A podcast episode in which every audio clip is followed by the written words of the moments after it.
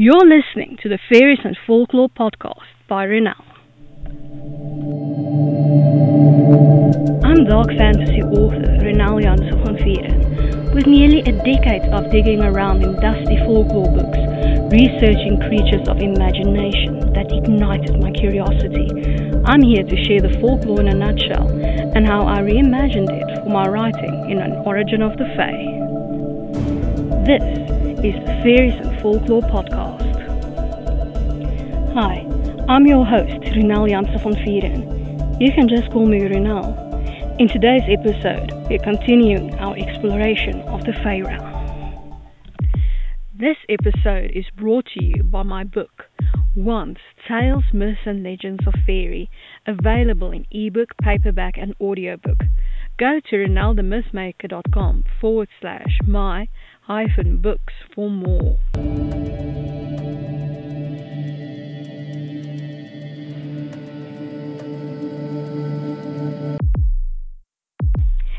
This week's episode is a bit different. I've received several messages from listeners and from readers of my blog asking about what dark fantasy is.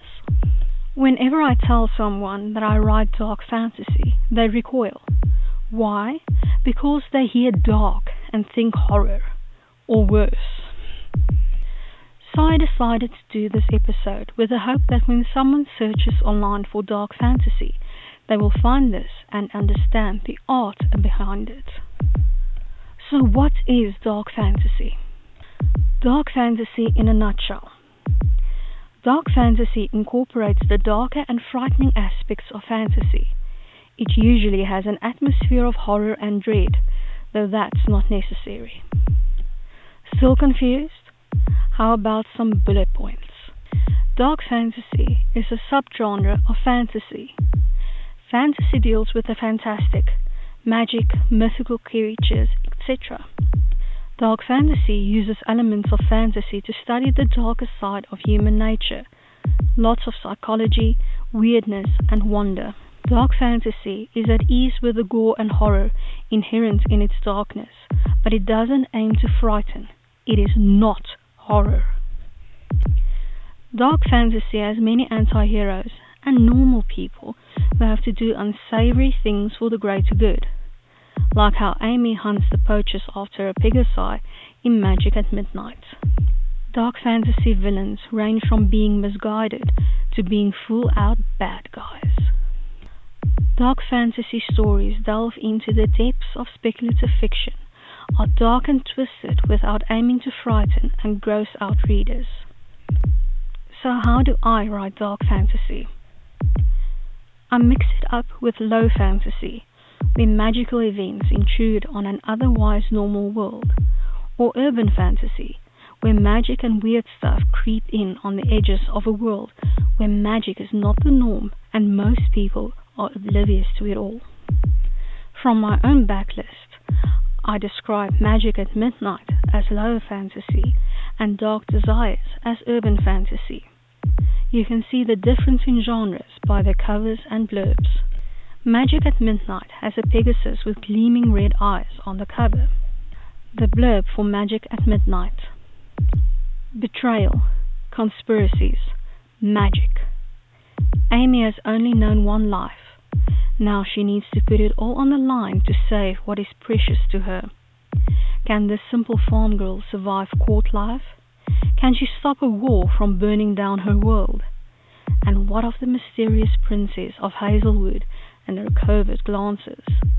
Not to mention the prince of Acacia Wood, who might or might not be involved with the prophecies ruling the kingdoms. With mysteries and secrets threatening the life she longs to return to, can she separate her feelings from the mission? To what lengths will she go to save her loved ones? Dark Desires, on the other hand, has a young woman on the cover with fizzing magic around her and her hand glowing with magic, as well as a comedy tragedy mask on it to go with the tagline when masks are ripped off. Blurb for Dark Desires Iron and Fae aren't friends, yet Tasha has no choice but to be in the human realm. Avery life is at stake. High school isn't much safer than fairy, though.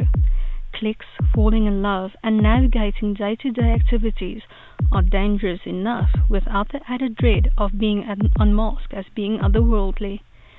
But when something happens and everyone reveals their true selves, Tasha has a choice to make. Will she save them from the curse upon them and reveal her true nature, or will she let them die and stay safe herself? Scroll up to find out how Tasha deals with the upheaval of her world. This is the first book in the Dark Court Sisters series. You can learn more about these books and others on my website, ronelthemythmaker.com slash my hyphen books. I use my own fairy realm, fairy, the in-between, the wildwood, etc., and its denizens to fill out my fantasy world. I blog about the places and creatures I use from folklore once a month, and I add it to my Origin of the Fae page for ease of access for readers looking for a specific creature. And, of course, I do this podcast. Okay, once a month doesn't always work. Sometimes I do four a month, whatever is going on in my life.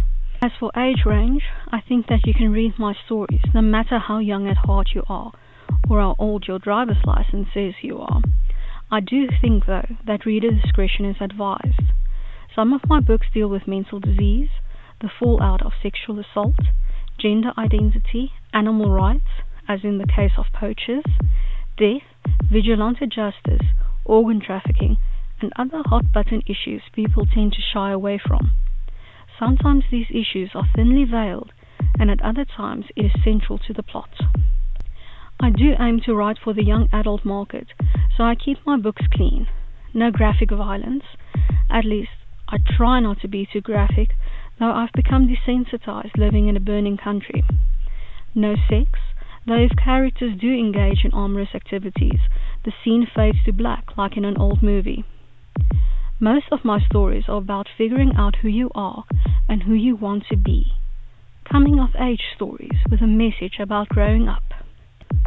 I have many ideas of how that should be handled, which usually turns into a heavy debate with my writing friends. And how do I explain dark fantasy to them?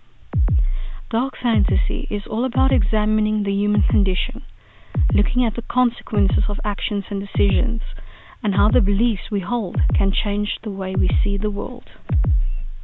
Why do I write dark fantasy? I can explore human psychology in the safety of a book by putting people through horrible situations, sit back and watch it play out, without being sent to a place for the criminally insane. It's loads of fun when done right. Besides, I can deal with my own monsters through writing. Gregory House in the TV series House said something that resonated with me. It's a basic truth of the human condition that everybody lies. The only variable is about what. This makes for intriguing characters.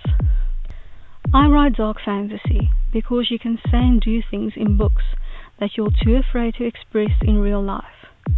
Besides, it's fun to throw characters into turmoil to see how they'll react. And they are Pegasi, of course. I hope this has answered your questions. I hope that you've enjoyed this episode of the Fairies and Folklore podcast and that you've learned something new about fairy. Remember that you can get a transcript of this episode in the description. If you're new to the podcast, why not go and grab your free copy of Unseen, the second book in the fairy tale series, on my website, ronelthemythmaker.com. Loads of folklore, magic, and danger await. Take care